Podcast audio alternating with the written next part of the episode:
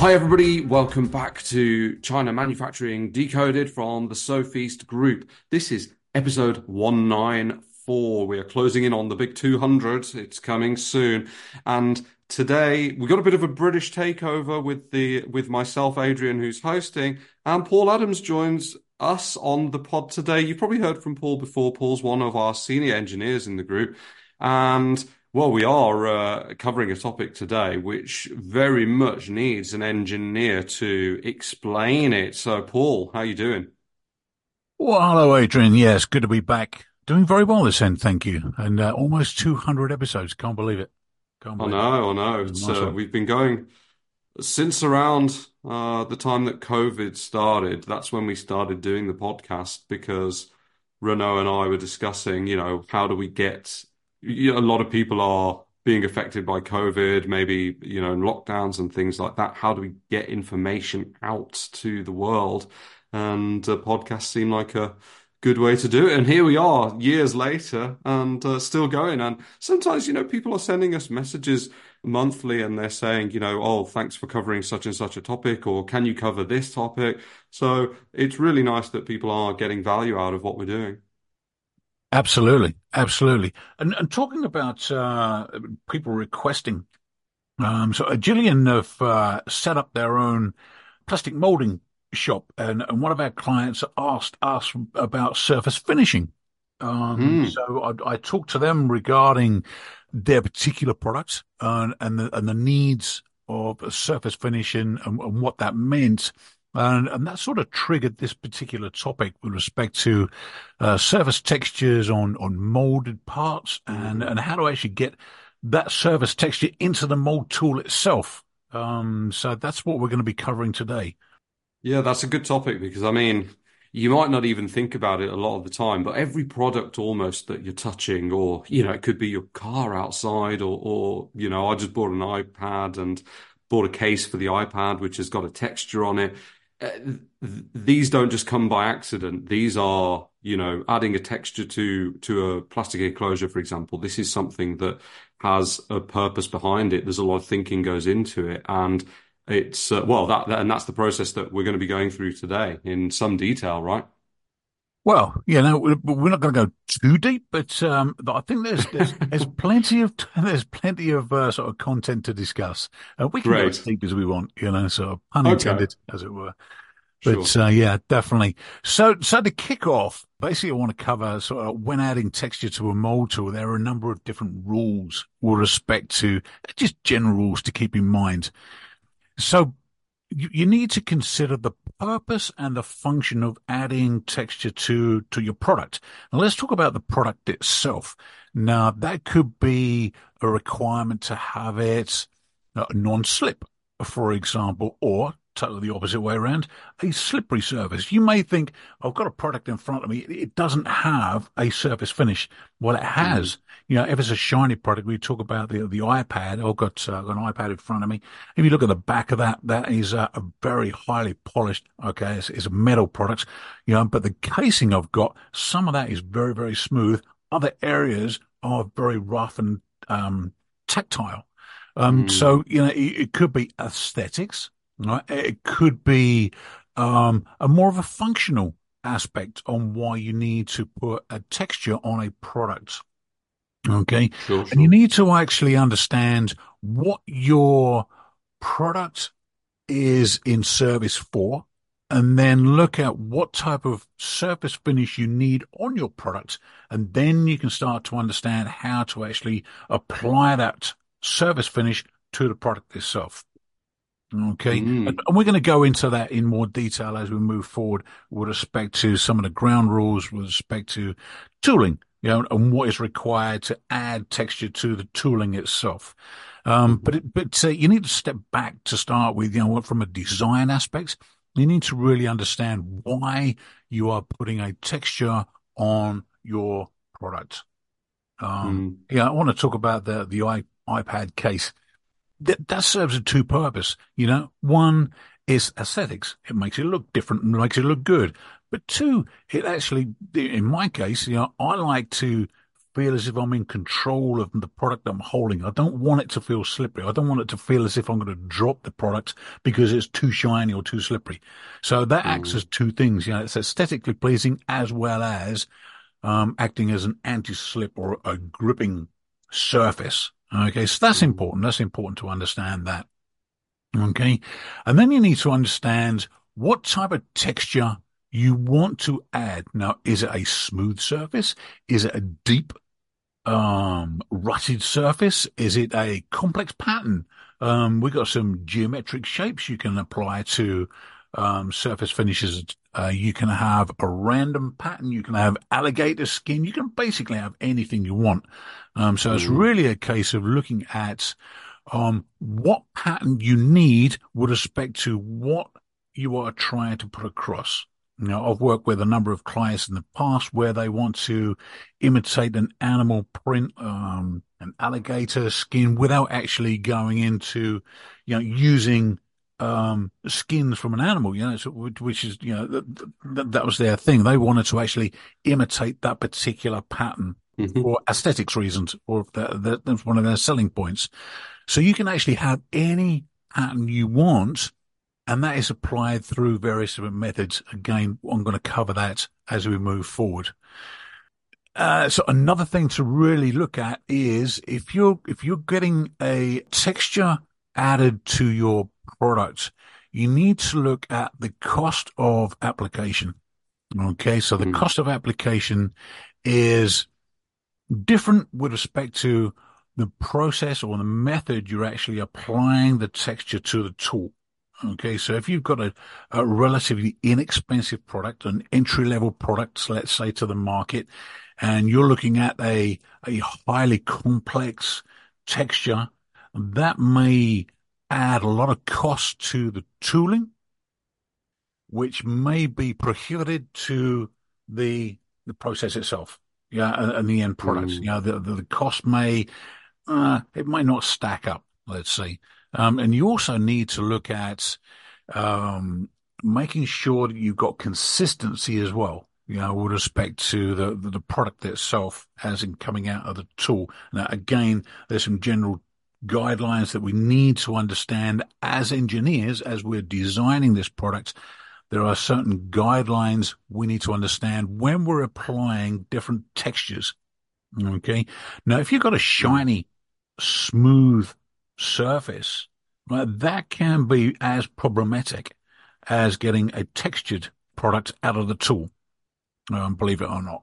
But uh, anyway, let's move on to some of the general rules with respect to designing and considering the different types of texture on the tooling itself. Mm-hmm. Okay, so we've covered so we've covered the initial part with respect to why you would want um, to to add texture to a to a product. Now let's look at from a designer's aspect. When you're sitting down doing some design work, you need to do some general rule of thumb guidelines. Okay, mm. so when we're looking at tooling, there's general rule of thumb with respect to draft angles. Now, a draft angle, can you can imagine when you when you were sort of back as a kid, you were you were doing uh, sandcastles on the beach you mm-hmm. had your little bucket, right, and you filled it up with damp sand. You turned it upside down. You smacked the bucket with your little spade, and you pulled off the bucket, and there was your sandcastle. If you noticed that sandcastle, that sandcastle was not perfectly parallel up. It was, it had an angle on it. Yeah. Mm. And that is what we're calling a draft angle. That as soon as that, that, that bucket released the side of the sand, there was a gap right? And that allowed for, in our case, the ejection of the plastic part out of the tool itself. Now, if you've got a very shallow angle, in other words, it's, it's almost parallel, the, the, the, walls in the tool are almost parallel, and you want to put on a, a relatively rough surface finish, as the part is ejected out of the tool, the sides of the plastic ejector injection part is going to scuff against the tooling sides walls. Yeah. And therefore okay. it's going to damage your surface finish. It's going to damage the texture. So therefore you need to add a relatively steep draft angle, same as your, your sand bucket, you know, in your sand castle, in mm-hmm. order for that to be ejected out of the tool cleanly without damaging any of the texture as it comes out. Okay. Mm, okay. So depending on how, how, um, how deep your texture is, depending on how much draft angle there is. Okay. And now the general rule of thumb. So the standard draft angle is one to two degrees as a typical, um, draft angle for a light texture right? And this will allow your, your, your product to be ejected out of the tool cleanly without any scuff marks. Mm-hmm. So that's what is a, what, what is a light texture? If we can just try and visualize what you mean by that. Um, Typically, light, yeah, a light. Well, again, I'm going to talk in in technical terms. It's like a light spark finish.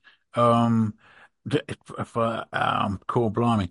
It's uh, what about a brushed brushed finish like brushed alum, aluminum or something? Yeah, yeah, yeah, yeah. That that's okay. that's a good that's a good analogy. That that's uh, okay. uh, something you can picture.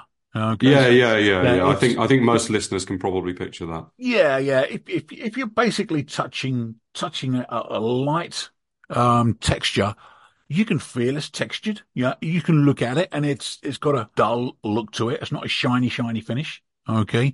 But it's not coarse and you can't feel the bumps in it. Okay. So that's uh, brushed aluminium is, is a good way to visualize that, Adrian. Well done. Um, so that's your light texture. So you, are talking, you're talking, uh, a depth of about one, one to five thou or, um, 0.025 microns you know, it's, wow. a, it's, it's, it's small. It's a very, very small texture. Okay. From a depth point of view. If we step it up a little bit, so a moderate texture, so you're talking about five to 10 thou, um, in, in, uh, uh, in those terms, you are needing to add a greater draft angle in order to maintain that texture integrity. So we're stepping up from one to two degrees to three to five degrees um, total draft angle um, mm. in order to get your product out of the tool without scuffing or damaging the, the surface texture. Hmm. Again, mm. if we step it up another level, you know, we're talking about a heavy texture of around so at 10 to 20 thou. That is, that, that's coarse. No, that's coarse. And, and I'm going to, I'm going to go through what coarse and fine is a little bit later on. Um, see if we can try to understand that a little bit better. Okay. Um, but again, we're, we're, talking about five to 10 degrees. You can imagine 10 degrees. This, this is your sandcastle bucket, um, angle. You know, th- this is quite severe, uh, from a, a, draft angle point of view. But in some cases, that's what we're looking at. And we're talking about wood grain finishes and complex geometric patterns, for example, that really need to be maintained as they are being ejected out of the tool. Mm. Okay. Okay. So the general rule of thumb, when you are sitting down doing your design work, don't forget, um, don't forget to add your draft angles onto your 3D CAD models. And if you can work on one and a half degrees per thou, that would be, uh, that'd be okay. When I'm talking about what? per thou, that's like the texture depth. okay. so that's your texture depth. You'll need one and a half mm-hmm. degrees you know, it, that's your general rule of thumb. You know, I did. I did. This is good because if you're, let's say, you're working with a, a Chinese manufacturer and they're going to help develop your tooling. Yes. And they're playing a bit fast and loose with this stuff and just saying, yeah, yeah, it's all good, and they don't mention this. Maybe, maybe they do include it, but maybe they just haven't mentioned it. But if you're forearmed with this information, you can go to them and say, okay, uh, talk to me about the draft angles, please, because we've got to get this texture right. Yeah, indeed. That that's definitely a good advice, Adrian. You should always be discussing uh, capabilities of the toolmaker uh, of your components and your parts, and draft angles is is a key aspect, particularly when it comes to ejecting the component out of any tool. Right? And, and particularly if you want to maintain that uh, sort of complex, really fancy, fancy surface finish you've got on there, uh, or whatever texture so, mm, which is mm. very important. Yeah, I follow you so far. Good, uh, good explanations. We, we're we're doing some visualizing here, but that's okay. all right, all right. On to the next point then. So th- this is um, how we actually add that surface texture to the plastic mold tool. Yes, let's talk about that. Yeah, there, there are various different techniques. Um, some of the techniques have uh, progressed from the early days and, and got fairly complex nowadays um, because the technology has moved on from the 80s and the 90s. Um, giving my age away when I first started engineering hmm. Uh, way back then. So these days, it, it, uh, the technology's uh, sort of very cool, uh, more a lot more advanced than what it used to be. But um, st- uh, still a very good practice for putting on finishes is the first one. Let's talk about sanding and polishing. You will see this in every single toolmaker's workshop throughout the world. Okay, this is a traditional method, and it involves a, a, a, very, very skilled engineer sitting down, hand polishing surfaces, and that will make them glass-like. Okay, it's very time-consuming, labor-intensive, and back-breaking work. Still done today, right? And this is done for high-gloss products. Um, smartphone casings, um, anything that needs a really, really good high gloss finish, you will see people hand polishing, hand sanding tools in any workshop you go to. So that, that's the first way to do it, sanding and polishing. Second way is spark erosion.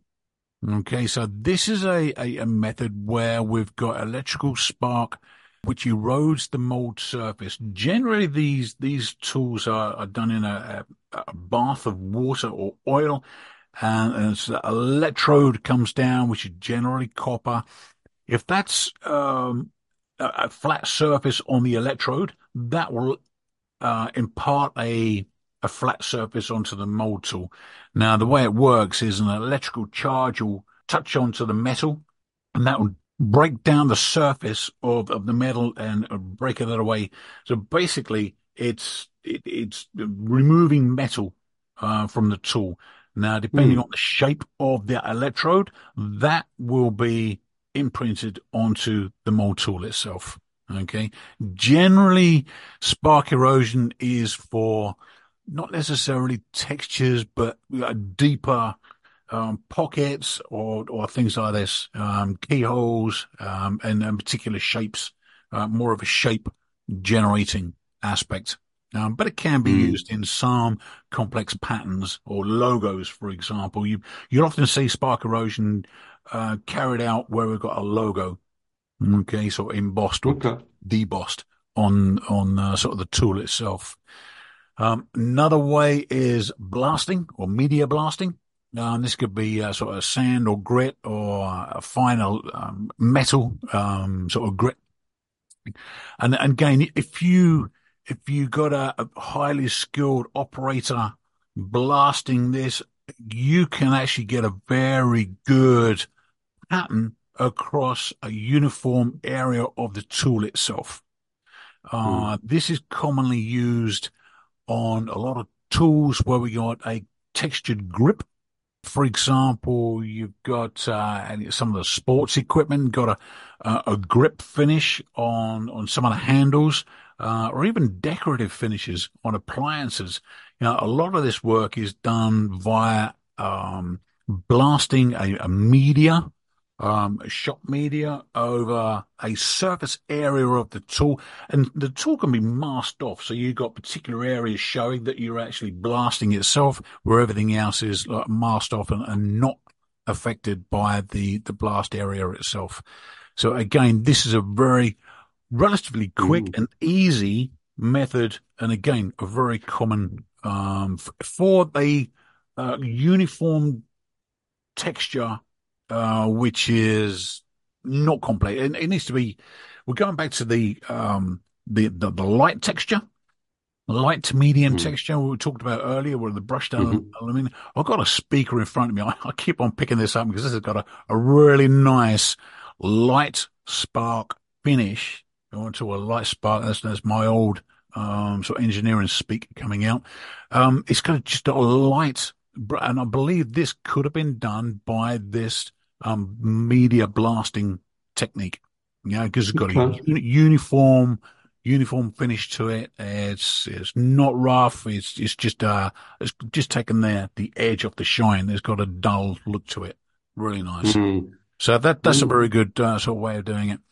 Now, if we're getting into sort of more complex shapes and textures and everything like this, we're looking at chemical photo etching.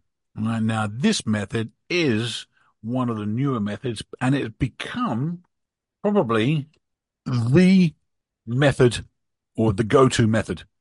And it involves applying a photoresist film to the surface and then ultraviolet light cures that area, is then washed away, and that is then etched into the mold itself.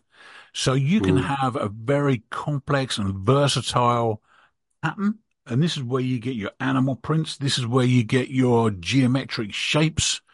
Um, this is where you can get any any complex um, texture that you want. Okay, because uh, again, you can just put that on. You put the film on. You can cure it with the ultraviolet light. You wash it away, and then it's etched into the mold tool itself. And again, this is a relatively quick way of doing it, um, and and accurate as well, and a very uniform process um, which mm. yeah, if you look back, if we if we go back a couple and we're talking about um, sand sanding and polishing, that's a human sitting down um, polishing this. That is very very uh, specific with respect to what they can do. Okay. If we're looking at blasting, and we're looking at blasting a particular area in, instead of very small areas, chemical etching itself is very specific, very unique, and very um, it's a desirable way of putting on any text you want onto onto the product itself. Go back mm. to my iPad, for example. The case that I recently bought is it, has got cross hatching on it. It's got um, a leatherette finish on it. It's got a smooth finish on it. It's got it's got so many different textures on the surface. It's you know, there's no way that that's going to be um, sandblasted. You know, that's going to be chemical etched into the tool itself and, and done that. Now, this is the go-to most popular process of adding any textures to, to the tool itself. An example of uh, products that uh, use this would be a watch dial where we've got intricate lines and shapes. Um, textured grips on any of the electronics. Uh, like I just said, my iPad case has got so many different textures built into it. Um, this would be the perfect process or methodology to actually add those textures to the tool itself. And the leatherette finishes exactly what I've got in here. And we're looking at larger areas as well. Can you imagine uh, sort of your luggage uh, that you go on holiday with? Um, mm. The outside of that has got a, a, uniform pattern or a texture. You can bet your bottom dollar that is done via chemical photo etching on the tool itself instead of anything it's a, else. It's a big old mold, that is. It is. It is. Yeah, but it's not some of the biggest ones um, mm. that are out there.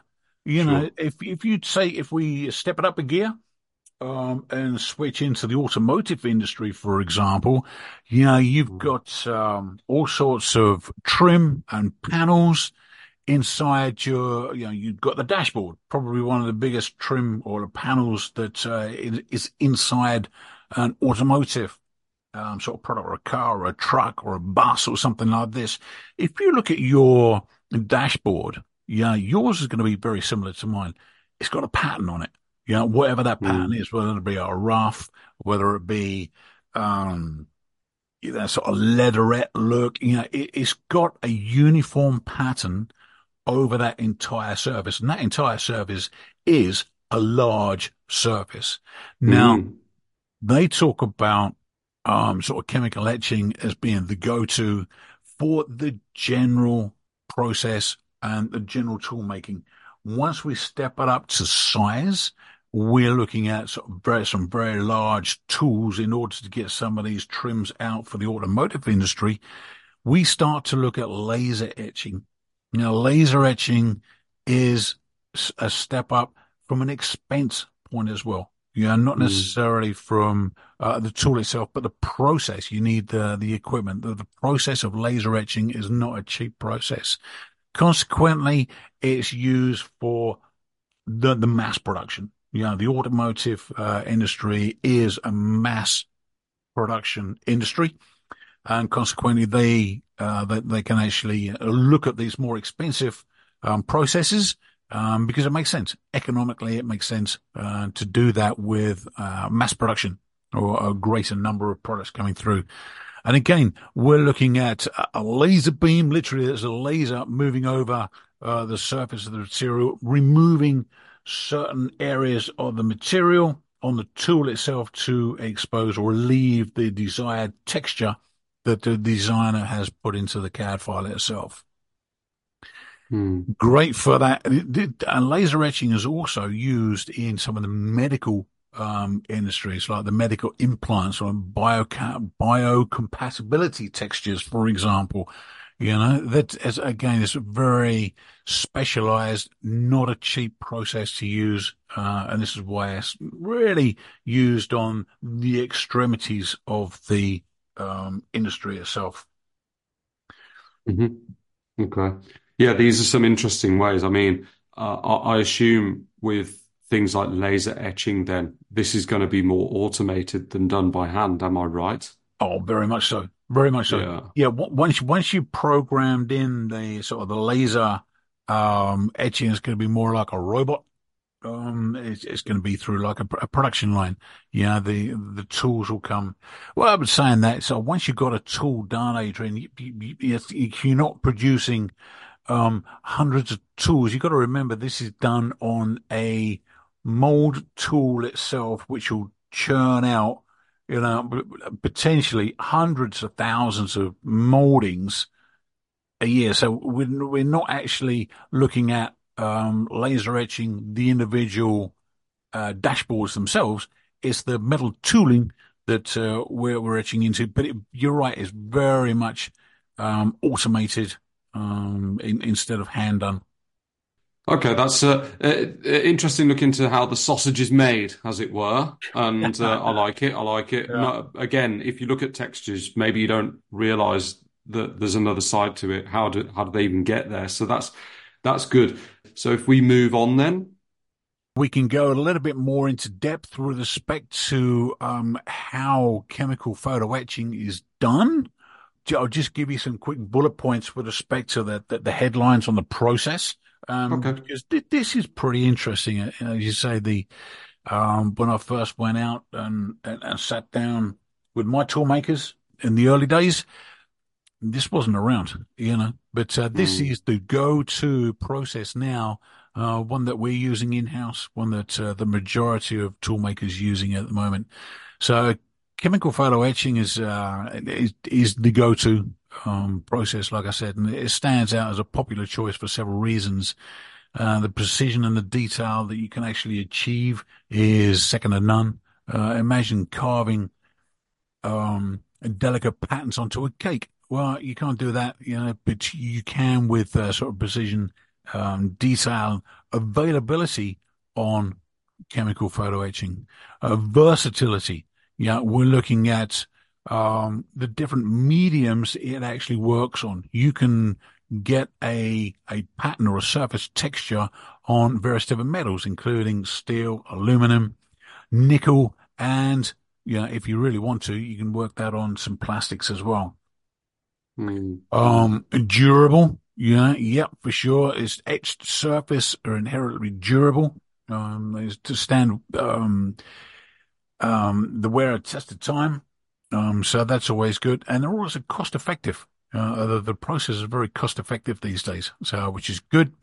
Um, and you've also got the key thing here, I think, is repeatability and control. Okay, so unlike we talked about um, so the skilled engineer sitting down over a tool, um, hand polishing, um, you're always going to get some variability when it comes to a person being in control of the end product. With this, you've got repeatability control of the outcome.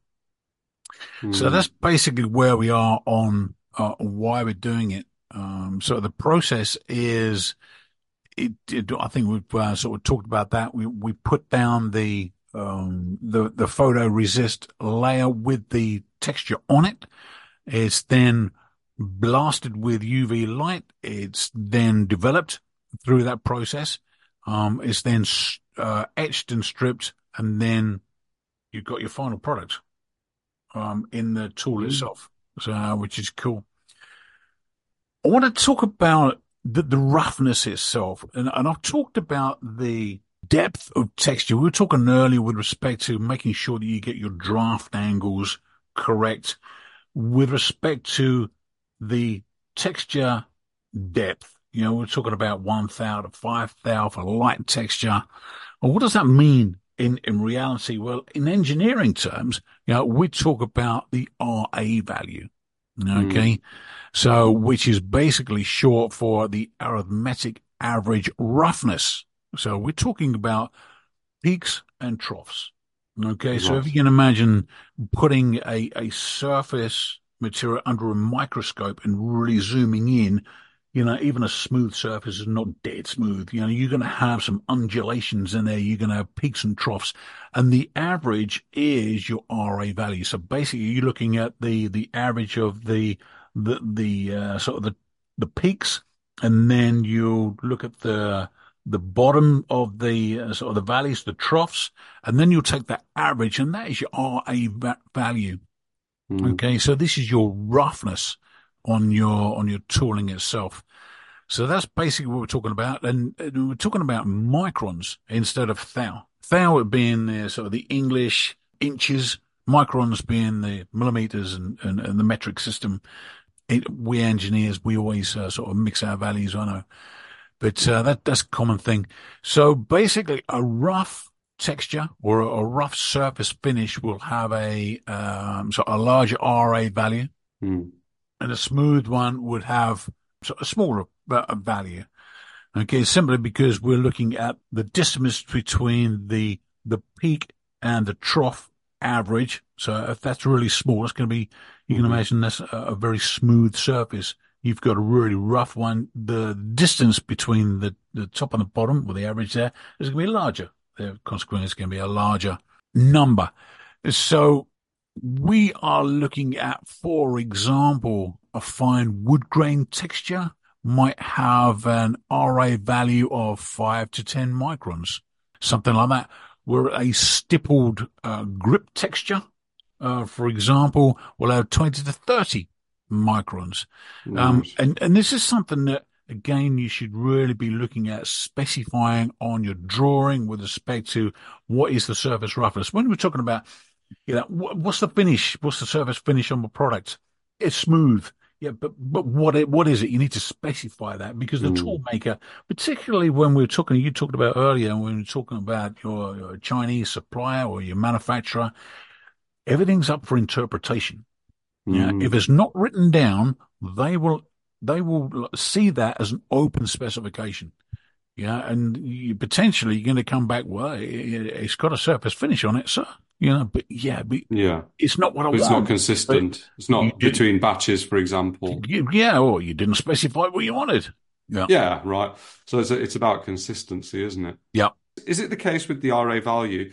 Can you have two of the same pattern of texture, but different uh, RA values, i.e., one is a deeper grain than the other one, but the pattern ostensibly looks the same? You can have the same RA value with a totally looking, a totally different looking texture. That, that's a true statement. Yes. Can you imagine, um, straight lines, okay, versus a crosshatch? You know, mm. the, the, depth could be exactly the same. So therefore your roughness will be exactly the same. But you look at the surface finish, it's totally different. It's right. totally different. Right. Which leads us really on to the next topic, which is probably the last thing I really want to uh, sort of discuss here, which is specifying what texture. We've talked about this before. Do you want a leatherette? Do you want a crosshatch? Do you want, you know, sort of vertical lines, horizontal lines? Uh, whatever the case may be, you need to specify that. So we talked about roughness, you know, which is uh, a, a, very real thing. But then you just mentioned there, Adrian, which is a very good point. You can have the same roughness on a totally different looking surface finish or a texture. Mm-hmm. Um, and the way to do that is looking at a mold texture book. Okay. Mm. So there are a number of different books out there. Uh, the, the one that we commonly use is, wait for it, is the Yick Sang texture book. Now this is a, this comes from a Hong Kong company. Um, yeah. and this is the one that we use. Now, what they use is, well, they, they have a book and there's small plaques of different textures that you can have that you can specify. And each plaque or each type of texture has a four digit code. And in this particular book, they have 240 unique texture plaques for you to choose from. Um, so that is, uh, some of these can be quite expensive, but if you, if you're, if you're designing, um, a lot of plastic components or, or it's absolutely critical for your product, it's around $500, something like that. Um, so mm-hmm. it's something to invest in, but you can actually specify that and you would be able to put that onto your, um, sort of drawings or specifications. Um, and the toolmaker would know exactly what you're talking about. Yeah, mm. because you have specified this is from the, the, the Yick texture book and it is plaque number 234 and this is what it looks like. And you can even take a quick photograph and implant that into, uh, the, the specification documentation that goes out with, with all your products itself to the toolmaker. Um, another one is the, the LW texture book. Um, again, this is a generic um, texture. A lot of uh, sort of plaques you can find in there with respect to what the different textures look like. And again, you can just cross-reference the exact one in your uh, technical file and send that off to the toolmaker to ensure that they know exactly what they are uh, make, making and building your tool to. Mm. Yeah, these texture books are fascinating because when you start looking at the different textures, you start to think about the things in your life and you're like, oh, the leather grain that I'm seeing, that's just like my car's dashboard, for yep. example. So yep. there, it's, uh, it's pretty amazing when you do actually start flipping the pages on these things. So we talked about making sure the sort of the surface texture you require is included in the, the technical files that are going out to the toolmaker. Mm-hmm. Now, I just want to try and re- get, get you a visualization, Adrian, and, and those listeners out there with respect to what we mean by, I'm going to stick with the, the Yick Sang texture book, because uh, that's the one that we use in the office here. Mm-hmm. Basically, I want to try and give you their four digit code with respect to what a typical surface finish is. Okay. So unless you've got the book, you, you don't really understand what it is, but it's giving you an example of the type of information that you need to include in the technical files that are going out. So if you're looking at the Yick Sang texture book and you want a mirror finish, okay, so you're talking about the um, some of the products you're looking around you, got absolute glass finish as a mirror finish. You want to be specifying the, the YS, which is the Yang, the, the Sang reference, and it's going to be the 1286. Now this will refer to a mirror finish, and it's a super smooth and reflective surface, which is perfect for high gloss products like phone cases and kitchen appliances. Mm. Okay. So that this is the type of thing we're looking at. Um, and that's a smooth, refined finish. You want to step on, keep, keep on saying this, you keep on to step it up a little bit, you know, make it a little bit rougher. Let's look at some of these natural textures. And one thing that I've mentioned um, throughout this is uh, animal skin, and, and, I think it's uh, sort of leatherette. So if we look at a, a crocodile leather, for example, yes, they do that. And this is something that you can specify on your products. If you're looking at, um, go back to my iPad case again. Uh, I don't think it's a crocodile leather, but uh, it's some sort of like rough texture on there. Um, but if you did want that crocodile leather texture on your products, you could actually specify the, the YS1629. And uh, this is actually a realistic crocodile skin texture which is perfect for adding a luxurious touch to handbags or shoes, for example. Um, mm. So they or, or, or having an incredibly pimping iPad case. Exactly. Yeah, exactly. so can you imagine? Why not? Why not indeed? Um, but I want, I want to stick with uh, sort of the natural textures before I go on to uh, sort of something else. You can even have a, a bamboo green. Okay, believe it or not. So this is going to be the YS1754 bamboo green. Okay.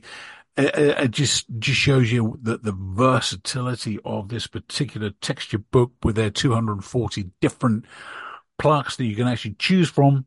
And, and this is why, you know, so we, we advise one, if you're looking for specifics, talk to the experts. If you don't know exactly what to specify, or how to specify it, talk to an expert, talk to your toolmaker. Give us a call. You know, we, have got some mm. experience in this. Reach out to us. You know, we can certainly help you get a, a better understanding of uh, how to specify the textures you're looking for. Okay. Well, and what's going to be suitable in terms of both aesthetics and functionality for, for your requirements as well for your exactly. Product. Yes, that's mm. right. Um, and and that's the next one we're going to be looking at, sort of functionality. We talked earlier a bit um, about why would you put a texture on a product itself, and a lot of that is uh, because of its a functional aspect.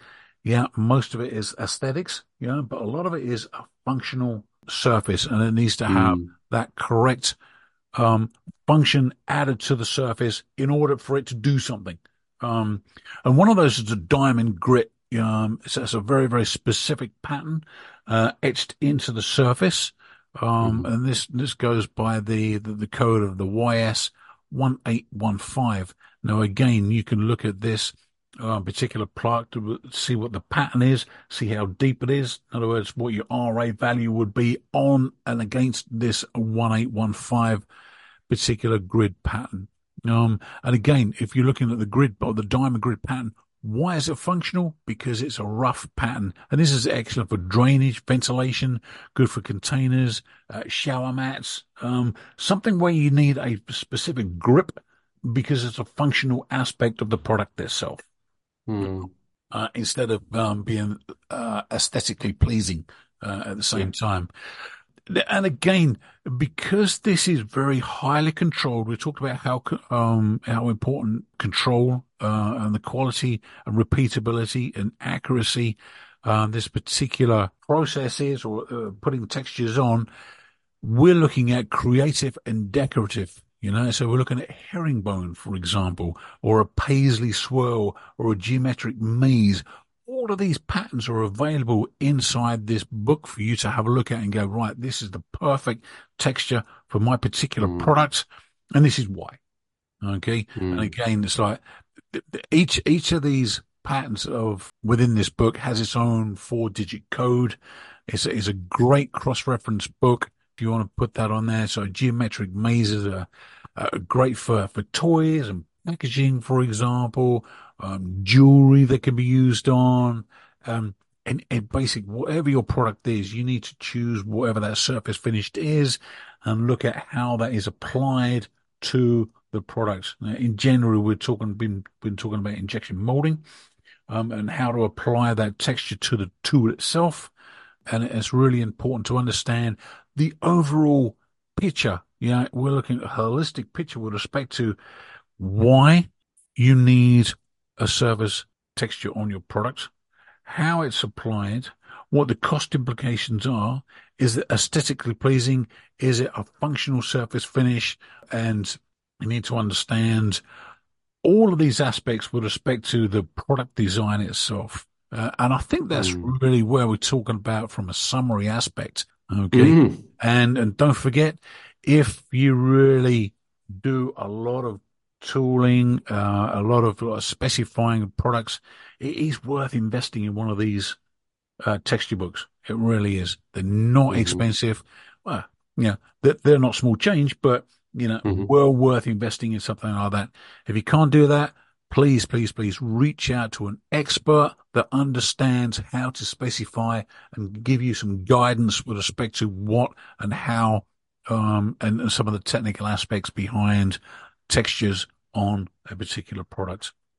And that includes mm. us. Yeah, please, please reach out to us. That's not a problem. We're here to help.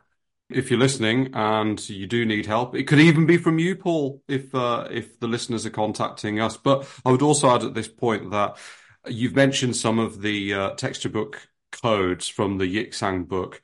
And if you Google those, you might be able to see them. I'm not promising anything, but I'll try and get images of the uh, examples that you gave so we can visualize those as well. And I'll include those in the blog version of this podcast uh, that you can read uh, on uh, sofeast.com. And also, we actually do provide texture books as well on request. So, uh, yeah, you can totally contact us to obtain your texture book as well. Yeah, good point. Good point. Um, the, the, the, the issue, it's, it's not an issue. Yeah. It, it's always good to have a reference point. If you look at something on the internet, um, it, it's, it's very flat. You can't, yeah, 100%. You, you can't feel it. You know, you know no. what I mean? You can see what the texture is going to look like, but it's not until mm. you actually touch it and feel it. Is oh yeah, yeah. This this is what I'm after. This, this uh, yeah, and it's it's worth mentioning then that, that these texture books is kind of like a one of those old school sticker albums you remember, Paul, and yeah, uh, and and they've got like little tiles of is it metal? It must be. Is it all it is, plastic? Yep. yep. No, yeah, it, I think they're nine metal, times right? out of ten, it's, it's metal. Yeah. Yeah, they're metal little squares or maybe rectangles in, in little pouches with the uh, the number in the description, and you can actually pull them out, feel them. You can you know really uh, feel how tactile they are. So you do make a good point because just seeing them is not necessarily enough because you actually need to feel the uh, the, the roughness or or not the smoothness uh, in some cases as yeah. well. So yeah, the, uh, obtaining the book can be very helpful for sure. Yeah, definitely. So I, I, know I'll waffle on a little bit, but um, I'm hoping that gave the listeners a little bit of insight with mm-hmm. respect to what texture, when we're talking about surface texture, you know, what type of, uh, you know, how rough it is, you know, it, it, it's a lot more detailed than just stating, I want a surface finish. You know, I want to, yeah. I want I want a smooth finish. You know, it's, you know, it, you really need to understand, a lot. It's not just about the surface finishes, how it's applied and why it's applied and the function of, of why you're applying it. So yeah. don't forget to specify it. Otherwise, awesome. the tool maker in China may actually, mm-hmm. you know, misinterpret what you're actually trying to say. That's, mm. you know, no, no. so I hope it gave you a little bit of insight with respect to the topic of surface textures on mm-hmm. Absolutely. Yeah. A festive treat for everybody because this one's coming out just 10, 10, days shy of Christmas 2023. So, uh, yeah, a lot to process there. And uh, just add it to the list of stuff that you need to be on top of when you're developing a new product, right? There's so many things. And this is just, it's, it's like, it's like Pandora's box. Every time you open a little door of, of one element of your new product, and then all of this stuff comes tumbling out that you really need to think about and know about. But yeah, key takeaway for me is, specify, specify, specify. Really important there to uh, get the textures and the product that you're expecting. So, yeah, great advice, Paul. Cheers for coming on, and thanks everybody for listening. We will be back next week. Thanks again for listening to this podcast brought to you by the Sofeast Group. We're on a mission to provide you with everything you need to manufacture effectively in Asia, including inspections, auditing, new product development support, contract manufacturing, 3PL warehousing and fulfillment, and much, much more across Asia's key manufacturing areas. Visit us at sofeast.com, that's S O F E A S T.com, to learn more and get help. If you've enjoyed the podcast today, please do rate, review, and share because it will really help others discover us too.